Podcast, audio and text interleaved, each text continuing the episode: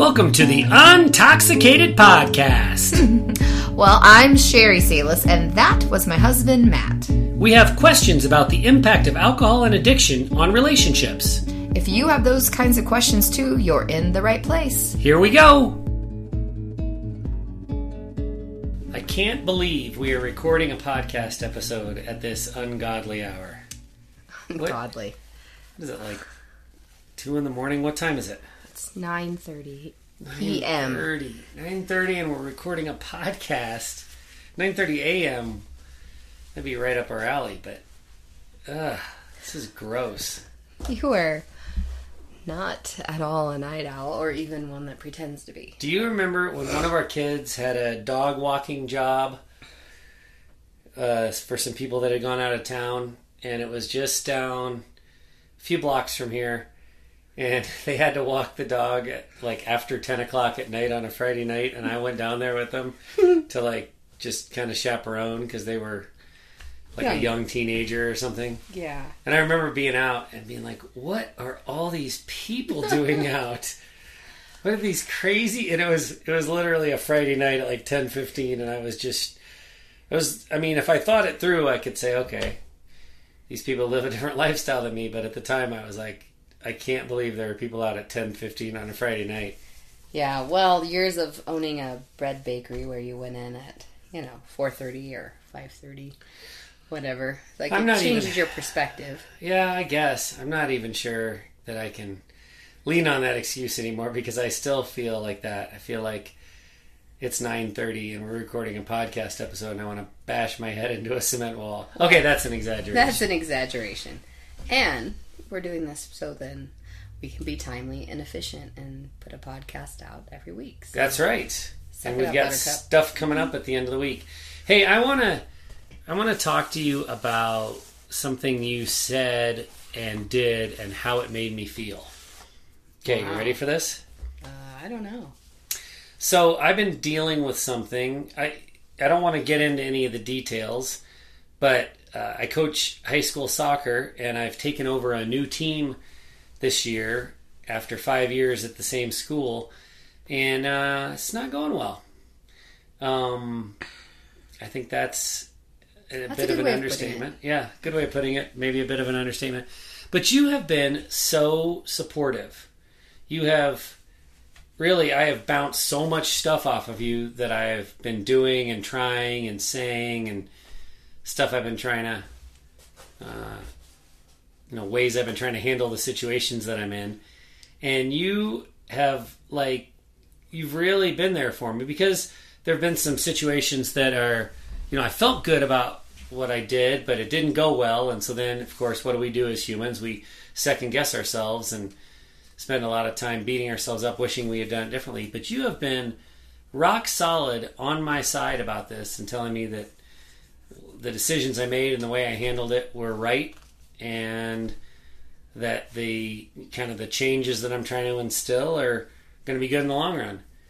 And I don't I don't know. I don't mean to blow this out of proportion, but gosh, it I don't know that I have felt supported like this by you quite to this degree in the past. I mean, you've always been a very supportive wife, but but this is different and so I have a question for you.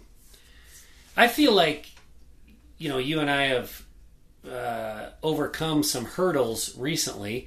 We recorded uh, two podcasts actually about some of the the turmoil and trauma that we've experienced recently, but we've made it past that, and I just feel like things are stronger. Our relationship is stronger, and I'm wondering. I feel like the level of support you're giving me is because you know it's somehow related to like the fact that you're trusting me more completely do you think that that's it or did you just think that i happen to be right this time and so you support me because you agree with me and if you didn't agree with me you wouldn't support me and were you wondering if i was ever going to stop talking and let you answer the question Uh, D, all of the above. Um, I don't really think it has anything to do with the feeling that I feel like I can trust you more. Like I don't feel like the hurdles we've overcome makes me trust you more in this decision. I feel like you and I have a similar value of how like athletics and accountability and you know ownership in your own performance should happen Um, so I feel like we're just on the same page with it. I'm sorry if I'm like shooting holes in your theory, but Uh, I that's okay. I kind of feel like that it's that it's not one or the other. I mean, maybe that we're just at a better place, and maybe because I've noticed over the last couple of days, and I know it's been stressful last couple of weeks, and um, maybe maybe I'm just becoming more sensitive because I'm not carrying hurt and pain. So whenever I see you be a little extra like intense or crabby, I'm like able to step outside of that and go, well, this I know is triggered by the stress with the job and the changes in the program that you're trying to make. And so I'm not carrying my own pain and hurt around Ooh. and that I feel like I have more to give and more to offer and be more supportive because I'm not harboring ill feelings. We're gonna. That's it. We're recording all the podcasts at midnight from now on. It's You- not was- midnight. It's nine. That feels like midnight. That was very, very insightful. I mean, it- worried wouldn't be the first time that I that I shot threw holes. out right that I threw out a, a theory and you you completely dismissed it. But your you counter. overthink. What's that? Because you overthink a lot. Well, okay, so I put the word trust in there because I feel like you trust me more, and I feel like that's the last step in the relationship recovery process is rebuilding that trust to the way it used to be. So I'm just kind of like I just kind of threw that word out there, but wow, your counter, your counterpoint about what you really think is happening is is pretty, you know, insightful. The the idea that you're just not hating on me for other reasons, so it's a lot easier to be supportive. That makes a ton of sense. It makes a ton of sense not only with what we've experienced, but what we've read and heard from others. So, wow, great job. You would think we planned these conversations almost. That was so well I done. think if you closely listen, it's pretty obvious we aren't planning. Yeah. Well, you plan. I just go along for the ride. I make some notes and then you just kind of shred what I what I was thinking, but it's good. I learn a lot in these podcasts. So, one of the things that we want to talk about tonight is the fact that anything can fill that worry spot for me. Mm-hmm. And I think for a lot of high functioning alcoholics. And when I talk about the worry spot, right now the thing that I'm stressed out about is a work related thing that I I think is a fairly legitimate thing to be worried about and to be, you know, spending a lot of time on. But but one of the things that I'm learning about myself is if I don't have something that is significant that's really weighing me down, I'll just pick something else and let that weigh me down. That's a really depressing way to go through life. it is. I I have in the past when I was how old was I when I got that hernia surgery? Or I Um, was young, right? Um, eh, not like you know infantile.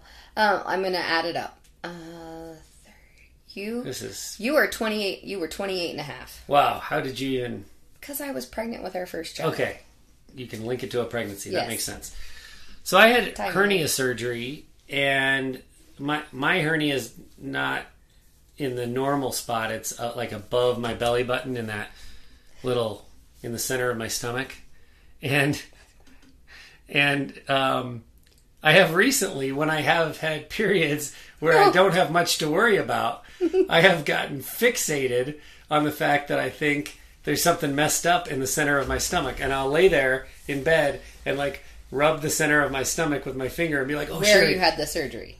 yeah, and a repair. Well, and, and around there, be like, Yeah. I don't know if I've got another hernia or if they messed it up or if I have a cancerous tumor. That's one of the things that I've said because there's like a little, it feels Karen. a little funny Yeah. in there, and so Well, and then the commercials don't help, right? Like, oh, if you What had an commercials? implant, you know, hernia oh yeah, surgery, the, the, mesh, meshes, yeah. you can sue the mesh so, producer. Yeah, yeah, Yeah. So, No, those don't help.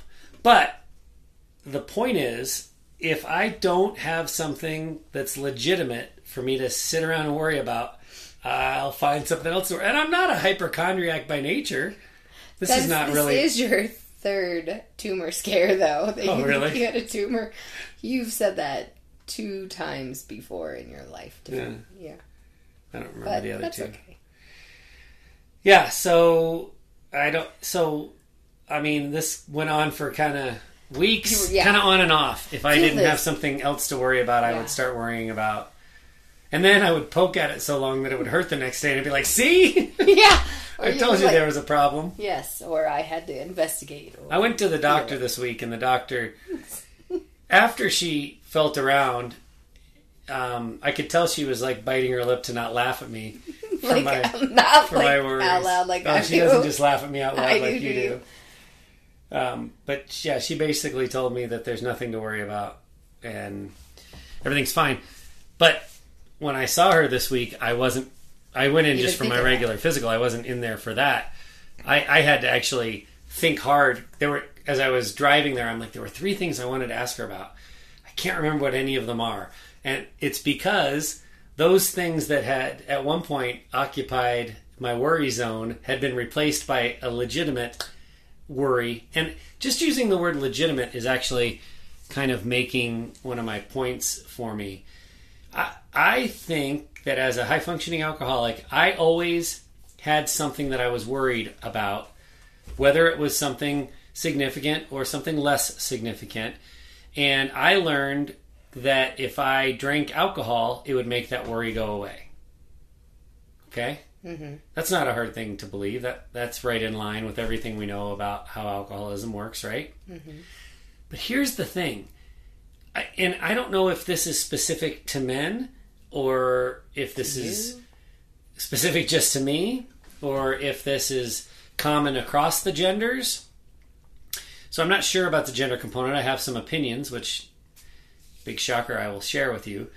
But but I, in addition to drinking alcohol to make my worries go away, the other thing that I've always done and continued to do in sobriety is if it is something that's less significant, I will downplay it to myself and and say, "Oh my gosh, why am I worried about that?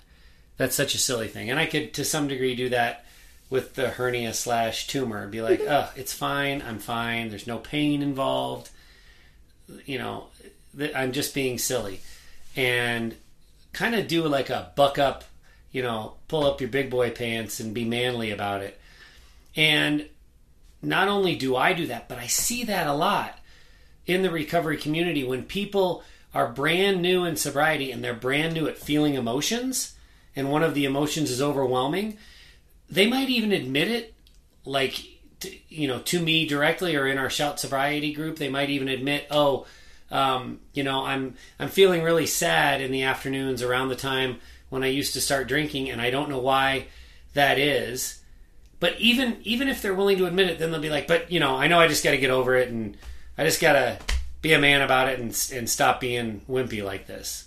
So I think the two tools that we have available to us as high functioning alcoholics, at least when we're actively drinking, to manage the worries, the, the common worries that come about, whether they be big or small worries, is to drink and make them go away, or to just scoff at ourselves, like you know I'm sorry to use this term, but like stop being a pussy and just be a man about it. Now, you just covered your covered your face. You don't, you didn't like. I'm sorry I used that word, but that's a common terminology that I think our listeners will understand. It's it's not it's not a solution. It's not a solution to just say this thing is bothering me. So what I need to do wimp. is just stop being a wimp and move on. That thing doesn't go away just because you tell yourself to stop being a wimp. It's that's just the equivalent of I'm going to push it down for a little while. Like I can do some- with alcohol. I can push that down for a little while, but it's going to come back. But then you know what always happens. What? Then, if you push it down and you try to, you let these things that are, you know, small or worries, and you're pushing them down and you're not recognizing them, then you're gonna have other things that make you aggravated. And do you ever feel like that? Do you ever feel like, like if you're pushing something down and you're avoiding it, then you come out and you're snappy in other ways, or you're worried about other things, or you're like, Oh, absolutely. And usually, especially if it's something where I've pushed it down by saying, "Don't be such a wimp" to myself.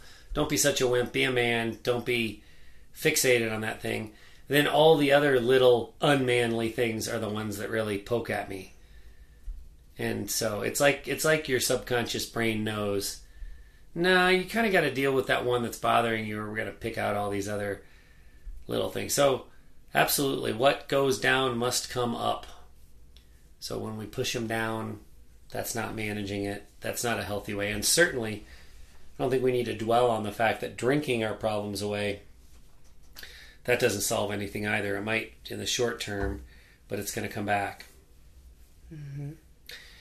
So apparently, one one of the things that we've learned is that I am really chatty late at night, even more so than I am other times of the day. Because you're just, I wish this was TV. I wish people could see the, you just staring at me from across the room. Like, what is this dumbass going to say next? Is basically what I'm getting.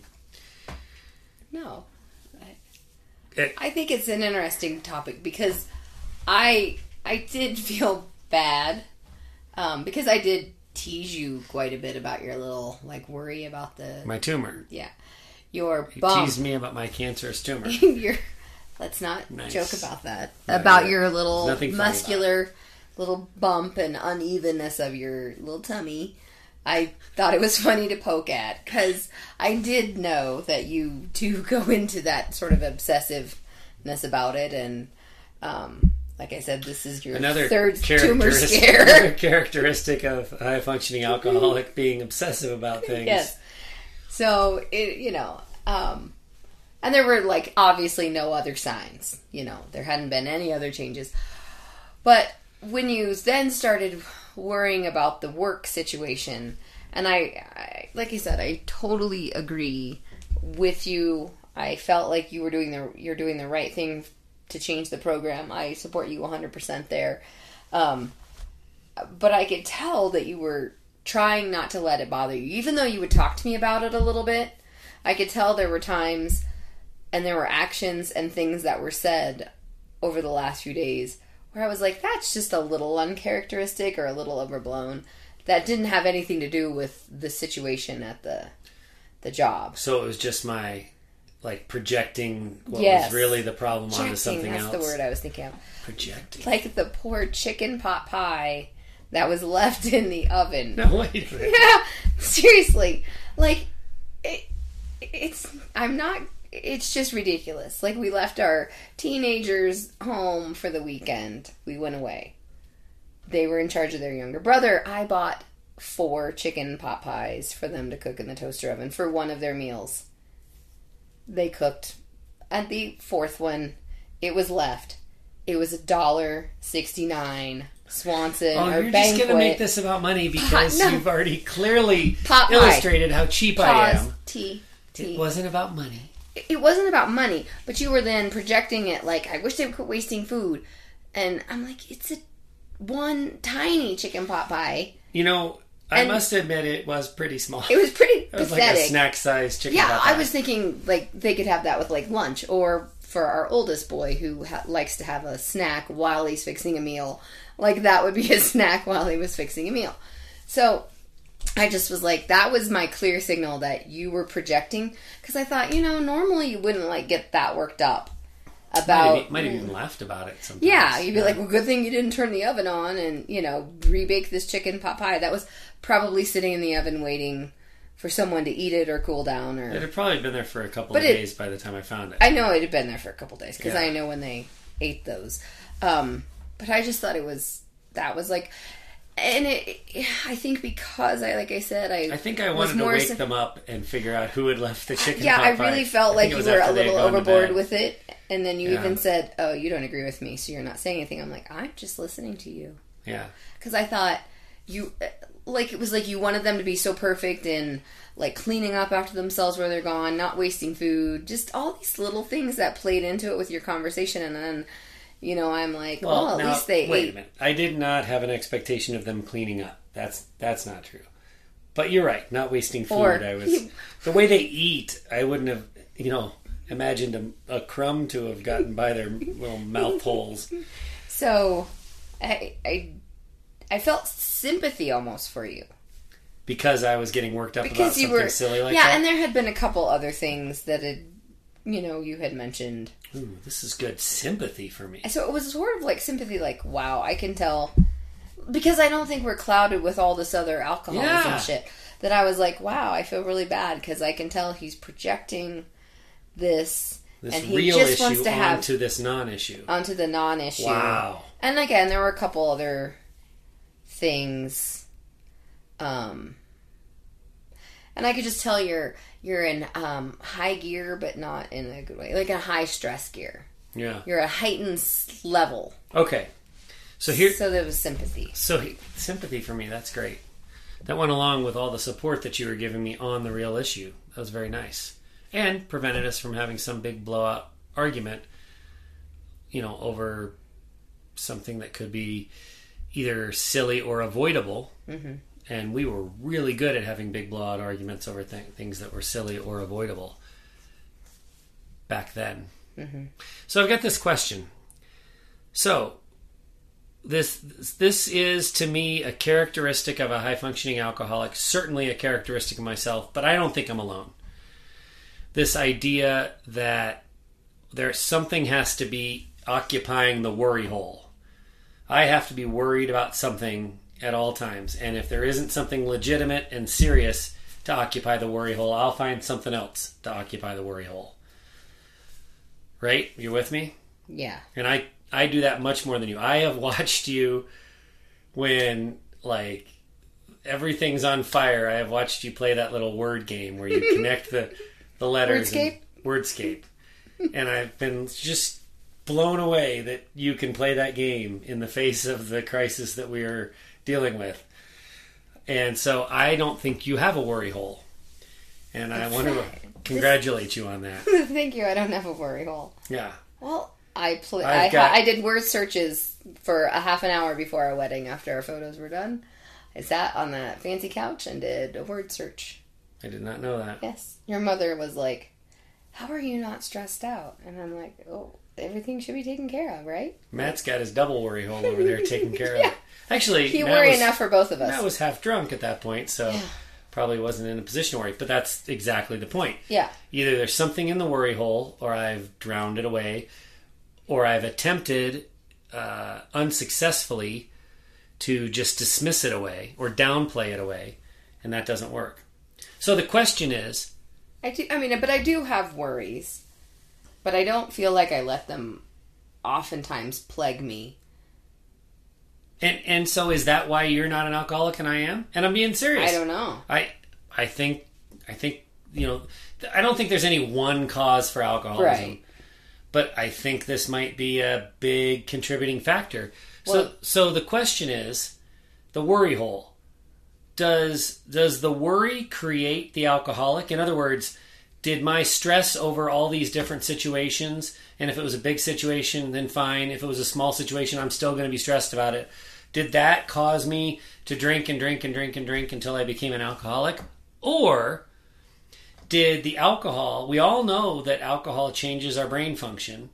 Did the alcohol create in me this obsession with the worry hole so that minor things could debilitate me to the same level of major things.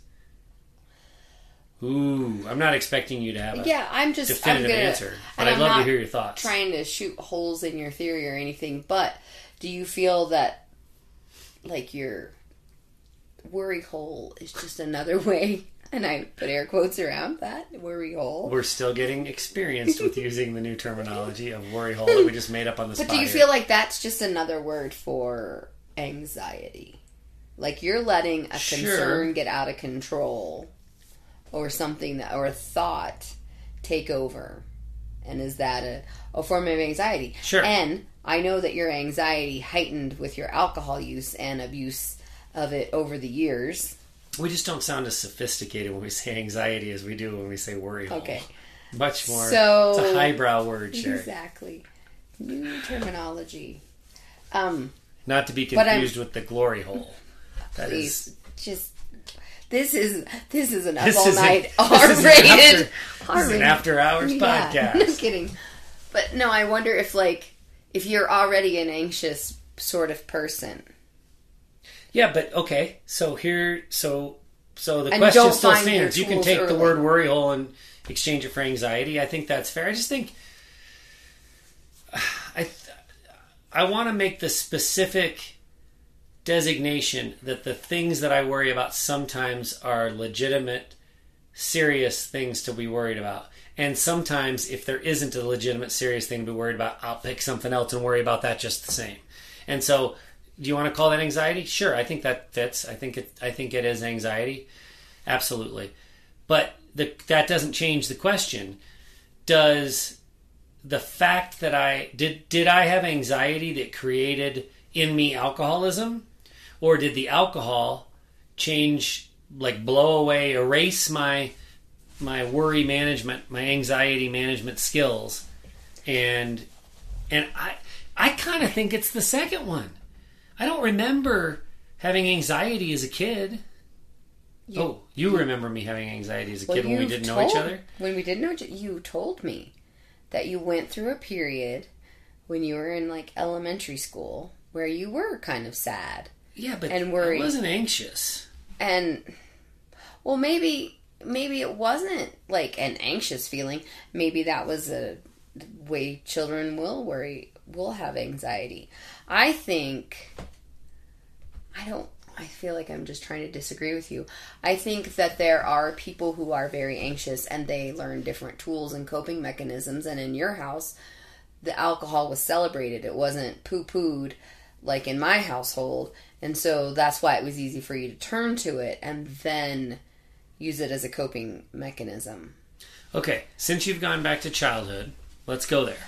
So I I grew up in a loving home with two loving parents and um, no financial strife or no abusiveness, none of that, right? Right. But there were high expectations. Yes. There were high expectations for academic performance. I can remember, even though I'm not a, very much of an athlete, I can remember some some times when I wasn't meeting the expectations of me as an athlete, and there was stress about that. So your mom started rooting pressure for another about that. kid on you. No, that's a whole different story. But yes, my mom did root for a teammate that looked like me instead of me. Um, but so, so, so yeah, there were these standards to meet, and I did it. But I definitely felt pressure to do it, to to meet the mostly academic, you know, standards.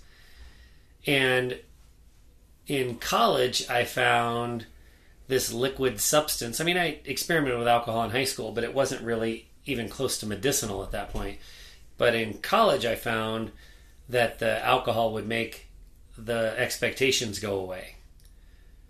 And so this is why I I think, well, I guess I just don't know the answer to the situation. Did I drink because of the pressure that was on me? Or did my alcohol, my abusive alcohol consumption that started out as fun and partying, did that create in me an inability to manage pressure and stress in a healthy way? Well, and then because you were drinking it during your late teens, early adulthood, and binge drinking, and we know binge drinking has a different, like, you know, it changes your brain function and processing. I think you missed a lot of that maturity in tool coping mechanisms. Yeah.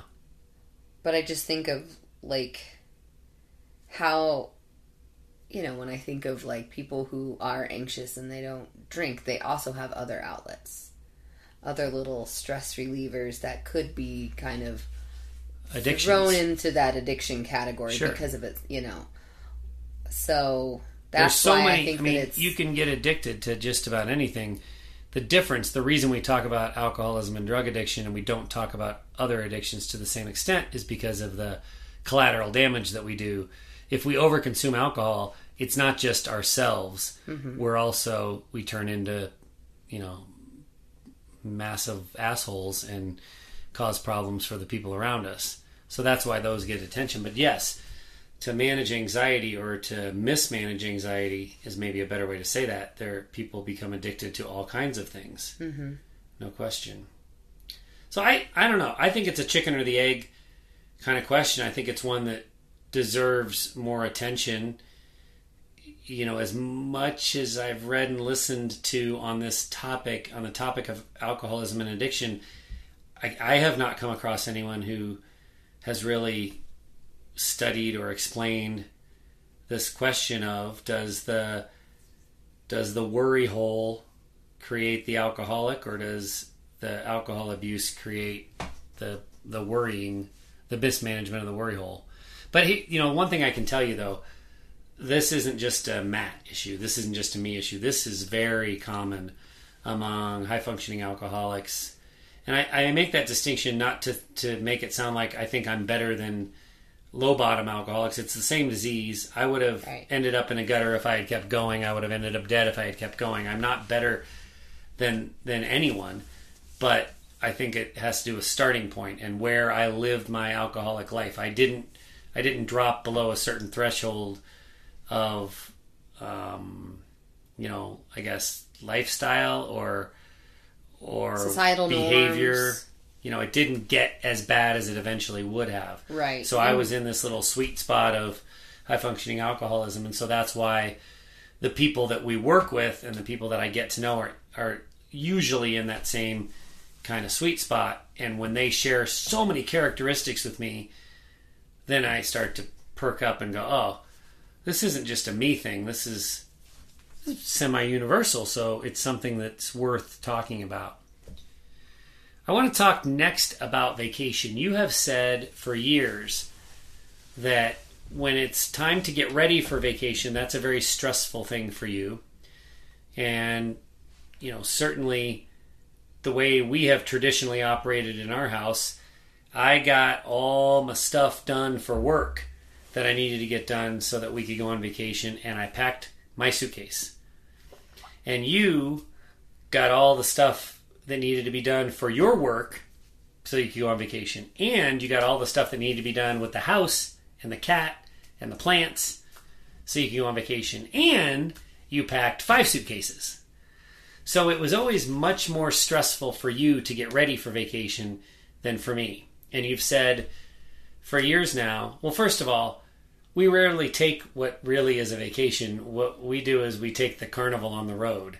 So everybody goes, you know, our kids go with us and all of their wants and needs go with us. They're getting older, so there's less of that. But certainly when they were younger and when they were in diapers, there's nothing vacationy about going somewhere else where everything isn't in its place and you don't It's almost an even a little supply. worse. It's a little worse. because When the yeah, diaper bag's out of Especially diapers, you got to go out to two the hour time differences that throw off. Oh, and sleep patterns sleep are and wrong, eating. and Yeah. we don't have the food that we normally. Oh, all of that. But so you've said for a long time that the period of getting ready to go on vacation is really hard and stressful for you. But once, but here's the point: once you get wherever we're going, and there's nothing you can do about the cat or the plants or the shape the house is in, then that is a little bit more of a relaxing time for you, even though the kids are still there with us and mm-hmm. and still full of their wants and needs. But because most of the responsibility is left behind when we go somewhere, there's less for you to be kind of worried and stressed about. And for me, when I was drinking, I just drank my way through all of that. I drank before we left for vacation to make the stress go away, and I drank when we were on vacation to make the stress go away. So I didn't experience any of that, but I did just this past weekend for your 50th birthday. For the, to celebrate your 50th birthday, you and I went away. We went to beautiful Steamboat Springs, Colorado, and you know we left. We left the kids home alone. The oldest is 19, so certainly we felt like they could hold the fort down, and we had confidence that they wouldn't have a big party. And there is no evidence to seem like they did. The youngest is 11, he would have told us. So He would have ratted out immediately because he got a phone the weekend before, so he would have. Plus, he was the only one answering texts for a while. Yeah, he was pretty 'Cause he was the only one awake. new phone. Yeah. Only one awake and excited about his new phone. But so they didn't have a party, best we can tell. Where was I going with this? Oh, so this was, you know, this really it was short. It was only it was 48 hours we were gone. But it was kind of a true vacation in that we didn't take any of those responsibilities with us. We we worked really hard and did all the things we had to do, home, work, cats, all of that, uh, to get ready to go. But then once we got there, there was nothing we could do about any of those responsibilities back home. So we really did just relax. And in fact, we went to the Strawberry Park Hot Springs in Steamboat Springs, Colorado, which is one of the most famous hot springs in the in the country, probably the world. I don't know. I don't know anything about world hot spring popularity. And we wonder where our middle son gets this sort of know-it-all attitude. Sometimes Yeah, I don't know. It's got to be the best hot know. springs in the world. I don't know But where yeah, it's springs. a great place. It's a cool place, really great. But so I spent two hours. We we spent two hours in this hot springs tub, and for those that don't live around a hot spring, it's really cool. You know, the water's bubbling out of the earth. It's been down there near the molten part of the earth, and it gets hot and it comes up, and they blend it with a, a at this place. with at this place in Strawberry Park with with mountain spring water that's just you know ice snowmelt basically, and they blend those together to get the perfect. I think it was 105 degrees is the one that we spent the most time in. The guy had temped it, and so you spend two hours in that, and you you're kind of talking to some other people, and you're moving around. There were several hot springs pools to be in. Every once in a while, I had to get out of the hot one and get in the cold, and then get back in the hot. And it's just a remarkably relaxing experience. Something that I don't know that I have personally ever experienced. We've been to hot springs before, but we've had the kids with us, and there was a diving board, and there's nothing relaxing about that. They were that. younger, a lot younger. Yeah, I was also I was also very early in sobriety and biting my fingernails off while Yeah. we were in that hot that hot springs. But this one, it was different. And when we got out, so our two hour session was up, and we were walking toward the parking lot. I the first thing I said to you is that I felt like my shoulders were like two feet lower. I felt like everything had dropped in my shoulders. That's a lot. Like two, two feet's inches. a lot. Two feet is a lot. I know. But it was like down to your knees. a level of relaxation that I was Not used to. unfamiliar like with. you, your worry hole was that space where you had that worry Yeah. was. This is this was the point. This was another point when I realized how stressed you were from this job situation. Sorry to inter um, abrupt your where you're going. Bring But- it on, sis. Bring it. But your worry was then taken over by how remarkable it was their mechanism for maintaining the proper temperature of the water with letting in the hot water and the cool water and I I, I won't go into details because it's way too boring but It is not obs- boring. It's fascinating. it's fascinating it's fascinating how much you were obsessing with that and you wanted to watch it. Now, granted, you weren't the you weren't the only person that was talking about it, but I think there were other people talking about it, other men. Maybe they were high functioning alcoholics in We sobriety because you had nothing else to really like focus on. But the but the mechanism for the way that they let in the cool water to just make sure it was maintained. That's when I was like, wow, like he has to fill his brain with something to think about and his mouth to have something to talk about. But you were very relaxed and it wasn't when and when you got out and you were like, I feel like you know, you get really jacked up on caffeine and you feel so good, but you didn't have any that morning. Well, the reason that happens is because I don't drink caffeine at all, Yes. and once every six months, when I drink caffeine, it really I want to shoot me you in the face. But I was like, wow, that was another time when I was like, he's like, oh my god, you were just like, oh, don't you feel so great? And you're, yeah, I feel great, but I don't feel like I could just melt into the earth. Like, I felt good, but I could tell you were in this different level, and I was I was. It was. It that is felt. made me feel sad and, and sympathetic again. Oh like, oh my goodness, sad. Why? It was great. because I thought, my gosh, you've never, you've, you don't have that sort of relaxing nature, and you hadn't been having it. So it was a euphoric feeling that I have felt rarely since I stopped drinking. It was the the level of euphoria I used to feel after I think when I've written about this, I've said after about two and a half nice, strong, bitter IPAs, that's that's the feeling that I would get, and it would be short lived because then I would drink more and I would get pa- go past it, go flying mm-hmm. by, and you know feel some other less interesting emotion like depression or anger or maybe I was still in a good mood but but the euphoria would pass.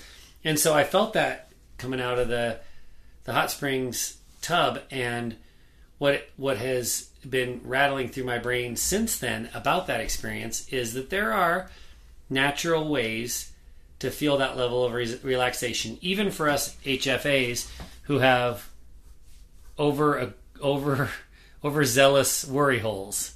Mm-hmm. Um, it's possible to get there without drinking. It's possible to get there. And I want to find natural ways to get there more. I don't want to have to drive three hours into the mountains and go to a hot springs tub to get there. I think there there are ways to. That's why I think the second of my two chicken or the egg options is probably the right one. That rather than I was born this way and stress and worry made me an alcoholic, rather than that, my over drinking, my heavy drinking that, you know, started young for me and was just part of the culture we lived in and the friendships and the family and everything. My obsession with drinking turned into bad stress management and made the worry hole prevalent in my life. And as I learn different techniques that are natural to make the worry hole calm down, I can find this euphoric feeling. You know, getting out into nature, exercise, all the things that we talk about as being important. Gosh, I think they might be really, really important for people like me. Mm-hmm. It's a tool to manage your worry hole slash anxiety. Exactly. So, you know, managing the worry hole. The the last thing that I want to just I want to hit on is something that concerns me. I, I feel like there's a lot of people walking around there with an exaggerated worry hole. a lot of people. Because if you think about you know, we've we've generally accepted two things as it relates to alcohol in our society and our culture. The first thing is that it's totally acceptable to drink. It's acceptable to drink at 9 o'clock on Saturday morning at a four year old's birthday party. It's acceptable, you know, to, to overconsume on the holidays. Like the frequency with which people drink and the amount that they drink, we've kind of just adopted that as that's okay. But as soon as we start talking about alcohol as being medicinal, anything other than, oh, I had a stressful day, I'm going to have a beer. If we start really talking about using it to medicate, all the red flags go up for even the people who are most devoted to their love of alcohol. Myself included, back when I was a drinker, I never would have said, you know, I drink because I can't manage my life if I don't. I would never have said that. Mm-hmm. I would have said, "Oh, I had a rough day at the old at the old salt mine, so I'm going to have a few drinks tonight." But I never would have said it in a serious way, a medicinal way. So I think those two things are pretty widely accepted when it comes to alcohol. It's absolutely available and celebrated, but just don't use it to try to manage your life. Also, so, sorry, go ahead. I was to say also, like alcohol is celebrated until it's not either. Yeah. Like when you even even if you're around a bunch of people who drink heavily all the time, if they see one person in their group cross a certain line, they like get worried. They would never look at that in themselves. And there is like this like unspoken like rule I think about people who drink together like oh they crossed the line that's a little crazy and but yeah, it won't ever be talked about because no one wants to talk about it. Right. I know I tried not to cross that line with the same people very often. I mean, there are certainly times where I drank too much in front of a group of people and I would think, oh, got to be careful around those people. I don't want them to think I have a problem. Mm-hmm. So that's that's very true. But but this idea that and it's not just alcohol; it's all drugs, all all recreational drugs, all illegal or now increasingly legalized, but but recreational drugs, the idea that they would be looked upon as medicinal would be frowned upon. Nobody would ever say, um, "I've been having trouble sleeping. I've got a lot I've got to get done." Um, even though I'm not getting enough sleep, so I'm going to have some cocaine that my doctor prescribed for me so that I can stay awake and be productive. Nobody would be like, "Yeah, that's what you got to do. Got to have some of that cocaine to, to do that." That so you're laughing. That's you're making my point for me. But here, so here's what worries me. Just as I'm experiencing this hot tub, you hot tub, hot springs euphoria, and like, oh, I'm maybe I'm kind of trying to figure it out. This worry hole management is something I've got to get better at, and I've got to use nature and exercise and all these other things to do it. There are people that are more than willing to provide shortcuts for that. There are lots of, you know, we might not be able to use cocaine and alcohol medicinally, but there's lots of offshoots, other kind of chemical things that people are looking at, and I can't help but say that they're looking at it as a shortcut to doing the, the real work, the hard work, to figure out how to be a mature adult and manage your worry hole. Even if that takes time and practice and maybe some therapy, um, maybe some meditative practices. People want the shortcut. And so the shortcuts, you know, you and I saw a CBD commercial recently, and we will be the first people to say we don't know anything about CBD. I know it's. I, I just said I don't know anything, and then I'm going to tell you what I know. I think it's an extra. It's extracted from marijuana, right? Yes, and there's no THC. And there's no THC, which is the and it could be used as a pain reliever or like it. You know, there's so many beverages that have it nowadays that it's a calming agent. So that this product, this particular advertisement we were watching was it was actually Woody Harrelson's brother. I think it's called Harrelson's yeah, CBD or something. I don't know. I I googled it on my phone from the moment I saw this commercial because I could not believe this was the situation Yeah. and this was the commercial. So it's Woody Harrelson's brother, and he's promoting it, and they're they're saying things like, you know, do you uh, do you do you have too much stress in your life? Um, and then the the spokesperson says, "Gosh, I take some of Harrelson's CBD, and I calm right down. I relax. the The things that used to bother me don't bother me anymore. They just kind of shift away into the into the the vapor or whatever." and We're and probably gonna get like bombed with this. Like people are gonna be like, "Oh, I love that stuff." Well, and, and people do love it. But the point is, to me, everything that the spokesperson was describing, the feelings, it's calming, it's relaxing. My worries drift control? away. Yeah, I can't hear my. I can't hear my out of control kids anymore. All of that sounds exactly like what marijuana does, and maybe the CBD just does it to a lesser degree. So it's kind of like, you know, another big thing that is talked about a lot, especially in Colorado these days, is microdosing of hallucinogens, of acid and mushrooms, right? Mostly mushrooms, not acid. Yeah, I think just mushrooms. I think That's I made that part psilocybin, right? Is that what it's called? Psilocybin, yeah. Yeah. But so it's it's like we're taking these things that we have kind of accepted culturally as these are not supposed to be used medicinally. And then we've taken a smaller amount of them and said, "Oh, but this can be used medicinally." Do you follow what I'm saying?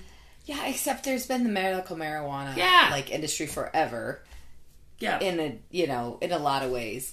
Um, You're right. So marijuana is unlike cocaine and alcohol is accepted for medicinal uses. Yeah, but this but the And- and thing I- about the CBD spray was like it was a little like breath spray thing, and Just you take know, it every time. But it was Oh, just yeah, The like boss walked by and talked about a deadline. yeah. More And CBD here's the mother that's at home with the kids, and she's just spraying away. Yeah, My kids have I'm lit the kitchen on fire. I bet they left a pot pie like in there for a couple days. exactly, and just the escapism. Do you think the listeners know that is me spraying a little bit of CBD Well, spray I'm glad that you mouth? had explained that now, but uh, I could know because okay. But the escapism from that commercial was beyond ridiculous. Escapism's the exact right word. And we did not plan this. Escapism is the exact right word. And that's what the the bigger quantity of these drugs has always been known to do. Mm-hmm. Marijuana is the ultimate escapism drug, right? Just kind of zone out and not worry about anything. No? You're yeah. shaking your head. No. I, I don't know. okay. I mean, so escapism. is it the ultimate? No, I think like, you know, mushrooms, like, you know. Okay, so mushrooms are also ecstasy or things for like escapism. now you can microdose that, and it's got all these medicinal purposes. Michael Pollan, who is my hero for the work that he's done on on our broken food system and pointing out the things that need to change for our agriculture to be sustainable and for humans to eat whole foods and how important that is for your body. All of this work that this brilliant journalist has done, he has now turned his focus and he spends a lot of time talking about still plants, right? But the the plant based drugs that exist in our culture and their medicinal uses and their importance, and that they shouldn't all just be poo pooed. And and listen, I, I think you and I disagree a little bit on the legalization of a lot of this stuff. I know that it really worries you, mm-hmm. and you are against it. I, I am less against the government deciding whether or not we should consume something and more a believer that education is the key. We need to understand what we're doing. And so when I see an advertisement for Harrelson CBD and the the person on the commercial is talking about all of these things that it does for them that are kind of the same, maybe to a lesser degree than the things that just smoking weed does for you, it worries me. It worries me that we're going to say, oh, this is the magic potion. This is how I get the worry hole closed up without doing any of the work, without without figuring out how to do it on my own or, or get out into nature, or do the exercise, or find natural ways to do it. I just take this this spray, tss, tss, spray it in my mouth, and all the work's done for me. And that worries me. Now, let's be real clear. We don't know enough about CBD to speak definitively about it, only to say that I think, as a critical thinker, it's safe and fair for me to say that that's worrying. Same thing with microdosing. I don't understand how taking a lot of this this thing um, puts you, you know. And I have done mushrooms once before. I after I did that, I hid in a bush outside of McDonald's for four hours Sorry. while my friends looked for me. So paranoia runs pretty rampant with me in in And I've that used situation. like a CBD back um, Like rub. uh, rub. Is it for pain Yeah, relief? I for assume. pain relief. Okay. My neighbor had some, and she knew that I had like hurt my back and was really struggling, and nothing seemed to be really kind of working. And so she was like, you know, try it. She didn't find that it worked any better for her than you know, Tiger Balm or Icy Hot or whatever. And I did. I didn't feel like it worked any better either. Yeah. Now I know that CBD is definitely different from marijuana because the THC is gone. That and that is what you're left with with the healing chemicals. But that we're just the thing that worries me is that we're taking this thing that we know is derived and you know and um, separated out the THC, but it's still just a way to kind of like manipulate the consumer that oh if you just do this you're going to be great. You know like st john's wort or So you think it's snake oil potion? i wouldn't say i don't think it's snake oil potion. I think there is has some medical components to it. But to use it to say this is how when you're in the middle of your day and you're stressed don't go have a cup of chamomile tea use this cbd spray that you put in your mouth, and that's not necessarily regulated on how much you should use and consume. I mean, anything you can abuse Yeah. and overconsume. Um, so it's it's it's a not not so much the snake oil, but the but the motive behind the advertising and the motive behind the product is that if you just do this or you just drink this seltzer that has CBD in it, you're going to calm down. It's just like drinking a cup of chamomile tea. You know? Yeah. Yeah. So it worries you. That's what that's what worries me is just the playing up to the insecurities Yeah. and the worries that we already have, acting like that there's a product that Yeah, we have to take that's going to help all of It you. worries it worries me whether it's CBD or microdosing or even like I listened to a podcast not long ago with Michael Pollan and he's not talking about microdosing, he's talking about taking guided psilocybin tours, guided mushroom tours where and, and this is becoming an increasingly mainstream thing where some you know kind of shaman person mm-hmm. leads you through this psychedelic experience and you come out on the other side with a different understanding of who, who you are as a human.